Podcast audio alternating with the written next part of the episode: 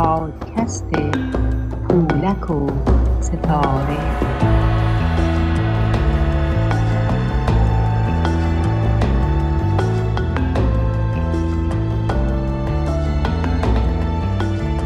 درود بی پایان خدمت تمامی هموطنان و همزبانان عزیز در اقصانقات جهان که شنونده پادکست پولک و ستاره هستند. دانیل سلیمانی هستم و به همراه دوست و همکار عزیزم خانم فرح شیلاندری این پادکست را تهیه تنظیم و تقدیم شما عزیزان می کنیم. طبق روال برنامه های گذشته ادامه میدیم کتاب های پنج جلدی ادالتخانه و ویرانگرانش از آقای ایرج مستاقی. جلد اول دهه نخستین انقلاب. فصل دوم. علی قدوسی. علی قدوسی در مرداد 1306 در خانواده روحانی در نهاوند به دنیا آمد. وی تحصیلات ابتدایی را در مدارس نهاوند به اتمام رساند و در سال 1321 وارد حوزه علمی قوم شد. قدوسی به همراه بهشتی و متحری در زمره شاگردان علامه تباتبایی بود و سپس داماد وی و باجناق محمد جواد نوایی مناقبی واعظ مشهور و استاد ممتاز دانشگاه تهران شد. وی از زمانی که دختر آیت الله تباتبایی نه ساله بود در صدد ازدواج با وی بود و عاقبت در دوازده سالگی او را عقد و در چهارده سالگی با وی ازدواج کرد و صاحب چهار پسر و دو دختر شد. فرزند بزرگ او محمد حسن در جبهه های جنگ در منطقه هویزه کشته شد. در خاطرات منتشر شده زندانیان سیاسی و تبلیغات گروه های سیاسی از جمله مجاهدین مجید قدوسی یکی از مسئولان بدنام زندان ابین به غلط پسر او معرفی می‌شد. در حالی که وی پسری به این نام نداشت و مجید قدوسی نام مستعار مجید ملا جعفر است. حجت الاسلام فتح امید نجف آبادی حاکم شهر اصفهان که قدوسی را از نزدیک می شناخت در مورد سوابق وی می گوید اگر سوابق گذشته آقای قدوسی را ببینید متوجه خواهید شد که ایشان حتی سابقه یک روز زندان را ندارد. اصلا ایشان اهل مبارزه نبود و فعالیت های انقلابی نداشته. در مورد معرفی آقای قدوسی باید بگویم ایشان را آقای بهشتی به امام معرفی کرد و همین آقای بهشتی است که از آقای قدوسی حمایت می کند. قدوسی و مدرسه حقانی قدوسی در فروردین 1345 همراه با عدهای از روحانیون برای مدت کوتاهی بازداشت و به زندان قزل قلعه برده شد. پس از آزادی از زندان و عزیمت به قوم با همکاری بهشتی اقدام به تأسیس مدرسه حقانی کرد. وی که در دوران زندگی خود فعالیت سیاسی بر علیه رژیم شاهنشاهی نداشت میکوشید طلبه مدرسه تحت ریاستش نیز به فعالیت سیاسی نپردازند. در اسناد ساواک به نقل از رئیس ساواک قوم آمده است شاگردان مدرسه مذکور پس از ثبت نام نیز اگر مبادرت به فعالیت سیاسی بنمایند قدوسی به هر کیفیتی که از ماجرا اطلاع یابد آنها را از مدرسه اخراج می کند و علی عرفا نیز از این گونه افراد است. زیرا اولین دفعه ای که عرفا دستگیر و زندانی گردید پس از آزادی از زندان از مدرسه مذکور اخراج شد و در مدرسه حجتیه سکونت داشت. وی حتی شاگردانش را تشویق می کرد در صورت دستگیری توسط ساواک با استفاده از تقیه توبه نامه نوشته و آزاد شوند. مبارزه با رژیم پهلوی قدوسی از سال 1357 با شعله بر شدن احساسات ضد سلطنتی و در چشمانداز قرار گرفتن سقوط رژیم پهلوی و انتشار پیام خمینی مبنی بر اینکه فعالیت علیه رژیم سلطنتی بهای چندانی نمی طلبد و سیاست رژیم تغییر کرده به فعالیت سیاسی روی آورد و همچون بسیاری از روحانیون به فعالیت دامندار علیه شاه دست داد.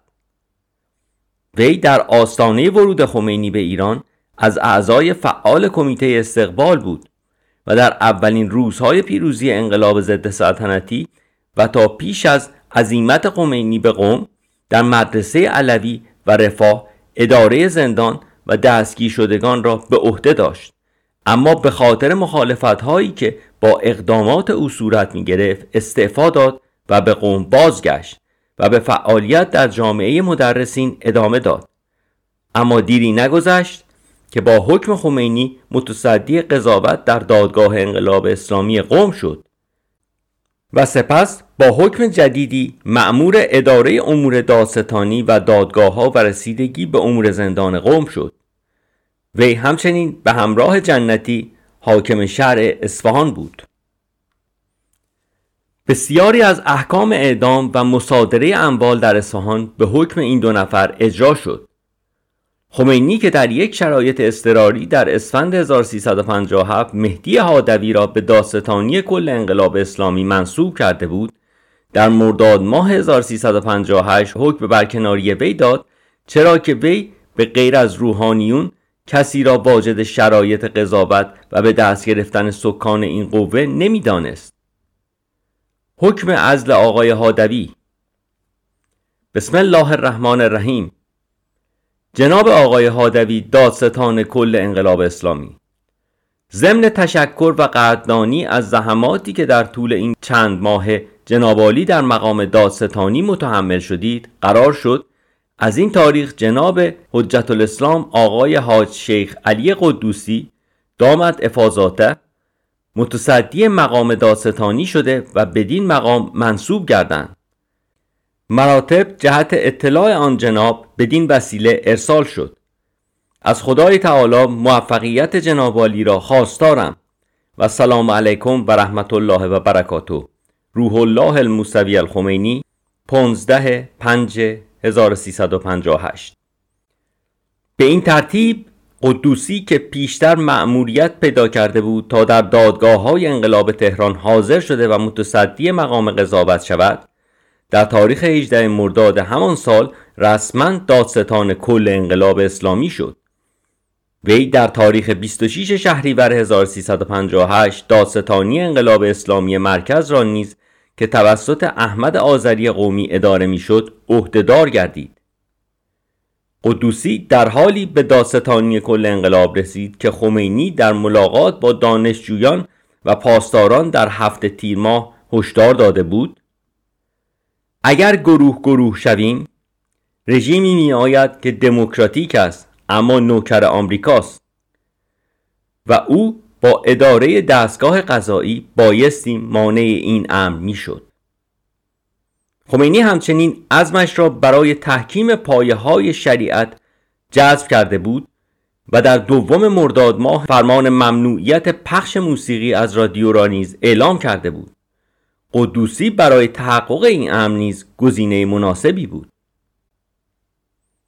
چند روز قبل از آنکه قدوسی مشغول کار شود کیهان 11 مرداد 1358 خبر داد که دادگاه انقلاب اسلامی بهشهر نرگس جباری را به جرم زنای محسنه به اعدام و حاجی بابا سابقی را به یکصد ضرب شلاق اعدام کرد.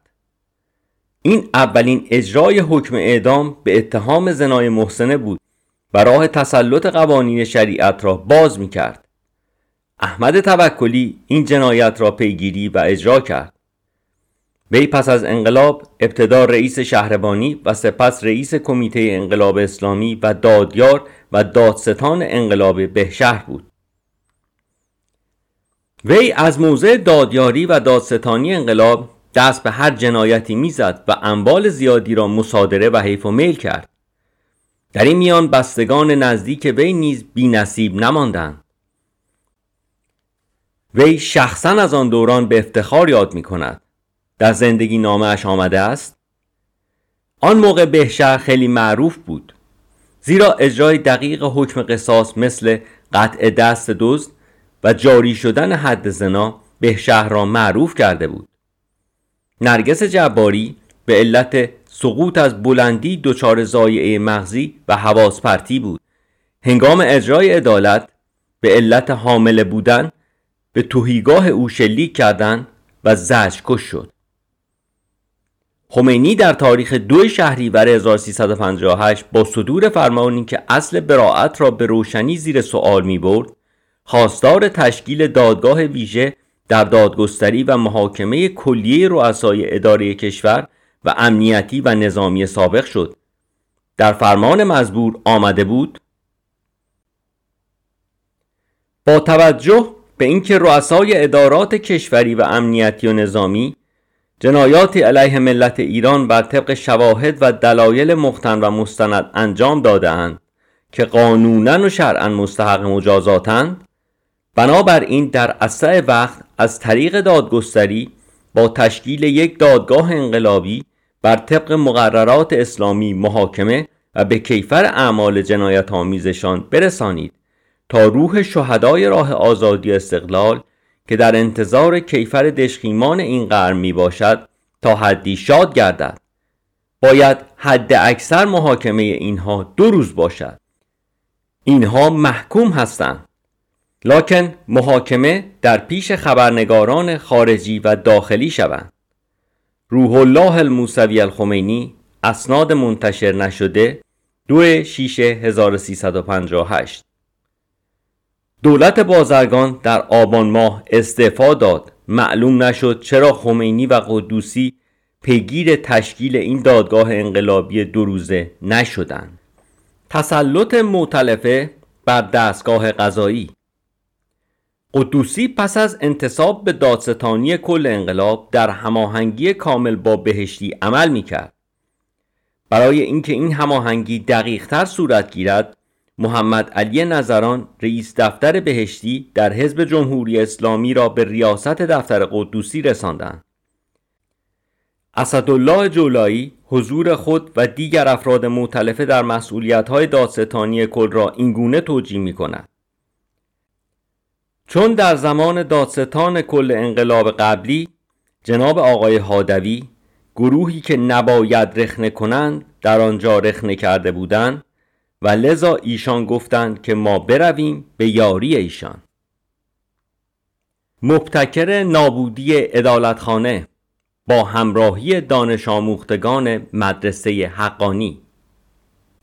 قدوسی پس از تصدی داستانی انقلاب اسلامی به منظور قبضه قدرت قضایی دانش آموختگان مدرسه حقانی از جمله علی رازینی، حسین علی نیری، سید احمد زرگر، نازمی، غلام حسین محسنی اژه‌ای، علی فلاحیان، روح الله حسینیان، سید علی اصغر حجازی، سید ابراهیم رئیسی، مصطفی پور محمدی، قربان علی دوری نجف آبادی، علی یونسی، غلام حسین رهبرپور عباس علی علیزاده ابوالقاسم رامندی مرتزا آقا تهرانی کازم صدیقی علی مبشری محمود شریفی محمود مهدیپور محمد کازم بهرامی کمال الدین خدامی محمد سلیمی محمد رامیزی سید احمد تباتبایی علی اکبریان پورقنات و دیگران را وارد دستگاه قضایی کرد. این افراد در دهه 60 تبدیل به مخوفترین چهره های امنیتی و قضایی نظام اسلامی شدند و همچنان اهرم های قضایی و امنیتی را در دست دارند. برخی دانشجویان پیرو خط امام شاگرد مدرسه حقانی هم بودند. یکی از این دانشجویان رضا سیف اللهی بود که بعدها مسئول اطلاعات سپاه شد و سپس رئیس نیروی انتظامی شد و در حال حاضر هم مسئولیت های مهم برون مرزی دارد. عبدالکریم موسوی اردبیلی مسئول دستگاه قضایی دوران خمینی در گفتگویی با روزنامه کیهان در 13 شهریور 1362 در این باره گفت شهید قدوسی برای اصلاح ترکیب نیروهای دادستانی و دادگاه های شهرستان ها در حجم گسترده ای از طلاب و فارغ و تحصیلان مدرسه حقانی بهره گرفت و طلبه های مدرسه حقانی پست های کلیدی داستانی و دادگاه های انقلاب را در اختیار گرفتند و این به لحاظ اعتمادی بود که ایشان به توانایی ها و ایمان و تعهد این نیروها داشت. و البته در سایه تکیه به این نیروها توانست اصلاحات مورد نظرش را به اجرا گذارد. روح الله حسینیان می‌گوید شخص شهید بهشتی شخص آیت الله قدوسی و شخص آیت الله جنتی مورد اطمینان امام بودند. طلبه های مدرسه حقانی هم وابسته به این سه بزرگوار بودند و لذا این نکته را نباید نادیده بگیریم. که شاید اگر این سه بزرگوار در حکومت نمی آمدن و مورد اعتقاد و اطمینان امام نبودند کسی طلاب مدرسه حقانی را به خاطر آن درس هایی که خوانده و یا نظم و انضباطی که با آن پرورش یافته بودند دعوت به کار نمی کرد و شاید اصلا کسی توجهی هم به آنها نمی کرد و اینها فراموش می شدند و چندان جایگاهی پیدا نمی کردند. پیش از انتصاب لاجوردی به دادستانی انقلاب اسلامی مرکز قدوسی خود شخصا اداره دادستانی انقلاب تهران را به عهده داشت و قفارپور معاون او بود و لاجوردی مسئول حفاظت دادستانی انقلاب بود و در چندین پرونده نمایندگی دادستان را به عهده داشت. اهرمهای دادستانی انقلاب اسلامی در دوران او به دست اعضای معتلفه افتاد که بعدها جنایات بسیاری را در دهه 60 مرتکب شدند. معاون اجرایی او حاج احمد قدیریان بود که تنها شش کلاس سواد داشت. وی مسئولیت جوخه های اعدام را در دست داشت و نقش مهمی بعدها در قتلهای زنجیری به عهده گرفت. قدوسی به همراه بهشتی نقش تعیین کننده در نابودی عدالتخانه و سیستم قضایی مدرن داشت. آینامه دادگاه های انقلاب توسط وی تهیه شد و تغییرات اصولی و زیربنایی وزارت فرهنگ و ارشاد اسلامی با پیشنهادهای او صورت گرفت. تلاش او بر این پای استوار بود که مقررات و قوانین ارتجایی اسلامی بر پایه فقه و فتوای روحانیون را جایگزین قوانین عرفی و مترقی کند.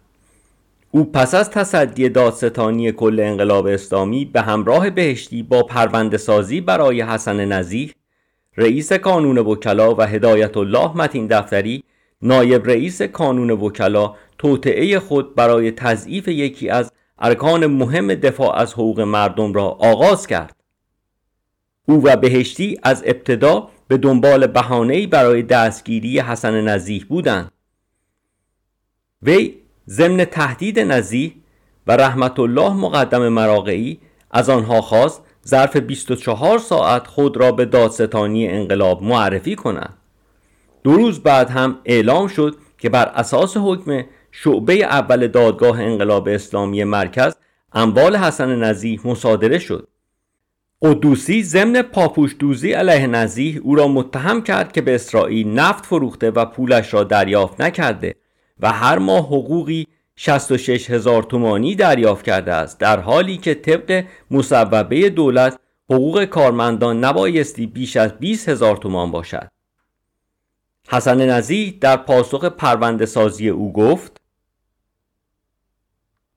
من علاوه بر اینکه شخصا حقوقی از شرکت نفت بر نداشتم بلکه دستور داده بودم پرداختی های متفرقه را در حساب بدهیم منظور کنند خودداری از کاهش حقوق کارکنان شرکت به 20 هزار تومان نیز با اطلاع و با اجازه مهندس بازرگان و تصویب هیئت مدیره به منظور جلوگیری از استعفای مدیران و تعطیل صنعت نفت انجام شد علاوه بر این طی مدت اشتغال در شرکت نفت وکالت نمی کردم. در مورد فروش نفت به اسرائیل نیز باید گفت من از فروش حتی یک قطر نفت به این کشور و آفریقای جنوبی جلوگیری کردم و بدهی اسرائیل به شرکت نفت مربوط به رژیم گذشته بوده است که اقدامات من در زمینه وصول آن با برکناریم ناتمام ماند. من مسررا از مقامات مملکت خاصه از شخص آیت الله خمینی و شورای انقلاب خواستارم و چند نفر از حقوقدانان سرشناس مملکت به اتفاق رئیس دیوان عالی کشور و دادستان کل کشور و یک یا دو نفر از مراجع عالی یا اعضای بلندپایه روحانیت به شرکت نفت مراجعه و درباره آنچه که ضمن اطلاعیه آقای دادستان انقلاب دیروز در روزنامه اطلاعات منتشر شده دقیقا رسیدگی نمایند تا روشن شود هیچ کدام از اتهامات مغروم به واقع نیست. اما بر فرض محال که من مرتکب یک یا تمام اتهامات موضوع اطلاعیه شده بودم موضوع اولا در صلاحیت دادسرا و دادگاه انقلاب نبوده و بر فرض اینکه در صلاحیت مراجع مذکور قرار داشت هرگز مستوجب اموال من همسر و چهار فرزندم نبوده است. شروع سرکوب مطبوعات هادوی روز 15 مرداد برکنار شده و قدوسی منصوب شده بود اما رسما اعلام نشده بود. در تاریخ 16 مرداد 1358 به حکم دادستان کل انقلاب مأموران چاپخانه روزنامه آیندگان را مهرمون کردند و 13 تن از کارکنان و نویسندگان آیندگان دستگیر شدند. قدوسی با صدور اطلاعیه اتهامات عجیب و غریبی را مطرح کرده و مدعی شد که این روزنامه با همکاری و کمک سرمایه عمده اسرائیل تأسیس شده که در مقابل آن روزنامه موظف بوده از اسرائیل قاسب و ستمگر علیه اعراب حمایت کند و در مراحل پس از تأسیس از حمایت مستقیم دولت و رئیس ساواک و حمایت غیر مستقیم شاه مخلوع برخوردار بوده است. اتهامات شریرانه این مقام قضایی در حالی بیان می‌شد که تیتر اول و بزرگ روزنامه آیندگان در 8 مرداد 1354 به سخنان شاه اختصاص داشت. اسرائیل در جنگ نهایی بازنده است. شاه تاکید کرده بود که اسرائیل میبایستی هرچه زودتر سرزمین های اشغالی را پس دهد. در 28 مرداد 1358 پس از سخنرانی خمینی علیه مطبوعات و گروه های سیاسی و وعده برپایی چوبه های دار در میادین قدوسی با انتشار اعلامیه‌ای به کلیه نویسندگان و مدیران و سردبیران مطبوعات اخطار کرد و گفت از آنجا که عناصر ضد انقلاب و بقایای رژیم فاسد نتوانستند گذشت و اغماز رهبر عالی قدر نهزت را به معنای وسیع و همه جانبه آن درک کنند و مانند همه فرصت طلبان به جای آنکه به صف ملت بپیوندند از این گذشت بهرهگیری غلط نموده و در هر روز و هر گوشه از مملکت به بهانه توطئه‌ای را تدارک دیدند. لذا بدین وسیله به عموم نویسندگان سردبیران و مدیران مطبوعات و تمام کسانی که به عناوین مختلف حزبی و غیره علیه انقلاب اسلامی ایران قدمی بردارند و یا مقاله‌ای منتشر کنند ابلاغ می شود که هر گونه توطعه با عکس عمل شدید دادگاه های انقلاب روبرو خواهد شد. روز بعد به دستور احمد آذری قومی که دادستانی انقلاب اسلامی تهران را اداره می کرد 19 مجله و روزنامه توقیف شد. وی با صدور اطلاعیه‌ای خطاب به سپاه پاسداران انقلاب اسلامی ضمن اعلام اسامی روزنامه ها اظهار داشت به شما مأموریت داده می شود که با مراجعه به محل و مؤسسات چاپ آنها را توقیف و مکان پخش را بسته و کلیه کارکنان را اخراج و نتیجه را گزارش نمایید. در صورت مقاومت کس یا کسانی را طبق مقررات جلب و مشار الیه را تحویل دادسرای انقلاب دهید. یک روز بعد دوباره با صدور اطلاعیه اعلام کرد که در پی توقیف 22 نشریه دادستانی انقلاب اسلامی 11 نشریه دیگر نیز توقیف می شوند. نشریات توقیف شده عبارتند از آزاد آزادی نشریه جبهه دموکراتیک ملی ایران مشحسن جوشن تهران مصور آهنگر پیکار ارگان سازمان پیکار در راه آزادی طبقه کارگر کار ارگان سازمان چریک های فدایی خلق مردم ارگان حزب توده ایران کارگر ارگان حزب کارگران سوسیالیست جوانان جوان حاجی بابا امید ایران ایران آرمان یولداش آذربایجان. چه باید کرد؟ نشریه حزب کارگران سوسیالیست. تهران گزارش روز. خلق ارگان سازمان اتحاد مبارزه برای ایجاد حزب طبقه کارگر. و صدای میلیون و در مورد نشریات زیر گفته شد که تحت بررسی هستند تا تصمیم نهایی در مورد آنها اتخاذ شود. مهر ایران رنجبر ارگان سازمان انقلابی و حزب رنجبران. طوفان ارگان حزب کمونیست کارگران و دهقانان ایران. طوفان ارگان گروه مارکسیست لنینیست طوفان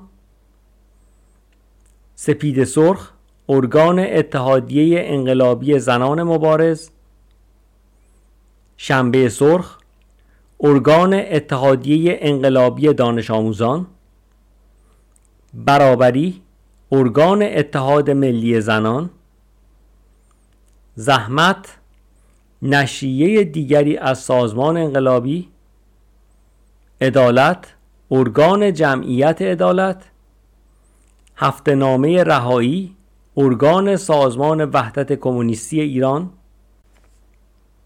و ستارخان بایراقی تشکیل دادگاه های غیرقانونی در کشور.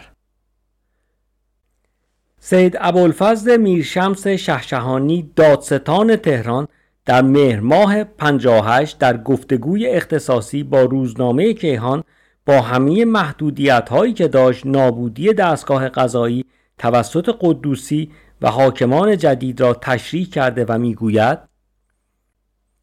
برای مثال طبق آینامه و قانون مربوطه غیرت جرائم مربوط به انقلاب فقط تحک ناموس به عنف را در صلاحیت این دادگاه قرار دادند. که البته این را هم نمی‌دانم چرا. اما روزی نیست که شما خبر شلاق زدن حبس و یا اعدام افرادی اعم زن یا مرد را به اتهام زنا که همان رابطه نامشروع است و جرائمی در این حدود را در جراید نخوانید و یا تعقیب اشخاص را تحت عنوان جرائمی که در صلاحیت دادگاه انقلاب نیست نشنوید. مهمتر از این گاهی این مراجع به پرونده های ترک انفاق و قاچاق ارز و امثال آن نیز رسیدگی می کنند. با توجه به این شرایط اصولا این روزها برخی از دادسراها و دادگاه های انقلاب حد و مرز قانونی برای خود قائل نیستند. قافل از اینکه ادامه این وضع چه آثار زیانبار و غیرقابل جبرانی از همه جهات به ویژه از جهت بین المللی برای مملکت به بار خواهد آورد. وی سپس در مورد نتایج یکی از احکام صادره در دادگاه های انقلاب توضیح داده و می‌پرسد آخر وقتی شما میشنوید که زنی را به اتهام زنا اعدام کردند و فرزند یازده ساله او از فرط ناراحتی خود را در یکی از شهرهای شمال زیر اتومبیل می اندازد و کشته می شود چه فکر می کنید؟ داستان تهران در مورد دادگاه هایی غیر از دادگاه های دادگستری و دادگاه های انقلابی که در دوران قدوسی رشد بی سابقه یافتند می‌گوید متاسفانه از این گونه دادگاه ها کم و بیش در گوشه و کنار مملکت تشکیل می شود از قبیل دادگاه مبارزه با رباخاری دادگاه امور سنفی و امثال هم. اولین دادگاهی که چندی قبل در تهران تشکیل شد بنابر وظیفه‌ای که به مناسبت مقام دادستانی دارم و نظارت بر حفظ و اجرای قوانین قانونا بر عهده من گذاشته شده است نظرم را اعلام کردم و گفتم اگر اقدامی برای جلوگیری از گسترش این گونه دادگاه ها نشود به تدریج در سر تا سر مملکت تشکیل خواهد گردید.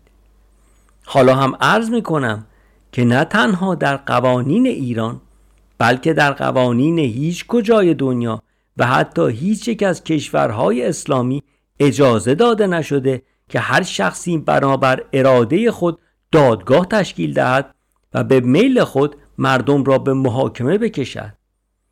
هرچند عادلانه ترین احکام از آن دادگاه صادر گردد ولی اینکه هر کس چند نفری را دور خود جمع کند بتواند به هر عنوان دادگاهی راه بیندازد و مردم را مطابق میل و سلیقه خود زیر عنوان شهر مجازات نماید چیزی است که نهایتا تبدیل به هرج و مرج غذایی و ناامنی برای کشور می شود.